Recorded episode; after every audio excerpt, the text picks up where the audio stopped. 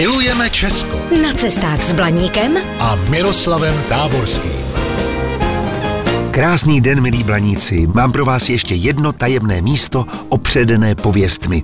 Dnes to bude v Krušných horách. Nedaleko zámku Jezeří totiž můžete v lese narazit na zarostlou stavbu bez střechy, která se prý ze stavby opakovaně zřítila a objekt zůstal nedokončený. Jeho počátky se datují do roku 1753. Zámek Jezeří byl tehdy v majetku Lobkoviců, konkrétně Ferdinanda Josefa z Lobkovic. A právě on dal poblíž zámku stavět pohřební kaply. Ale osud a podle pověstí i čert rozhodli jinak. Zakázku na stavbu zadal Lobkovic architektu Andreasi Altomonte – Tomu už bylo přes 50 let a měl za sebou několik úspěšných realizací, jako třeba Vídeňský kostel svatého Petra či různé stavby na švarcemberském česko-krumlovském panství.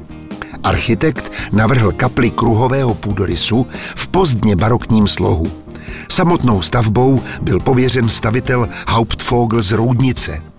Těžko říci, zda byla chyba v projektu nebo v provedení – Poměrně rychle vyrostly obvodové zdi kaple, ale střechu se postavit nepodařilo. Několikrát spadla a kaple nikdy nebyla dostavěna. Série nešťastných událostí nezůstala opomenuta lidovou slovesností a tak se brzy začalo tradovat několik pověstí.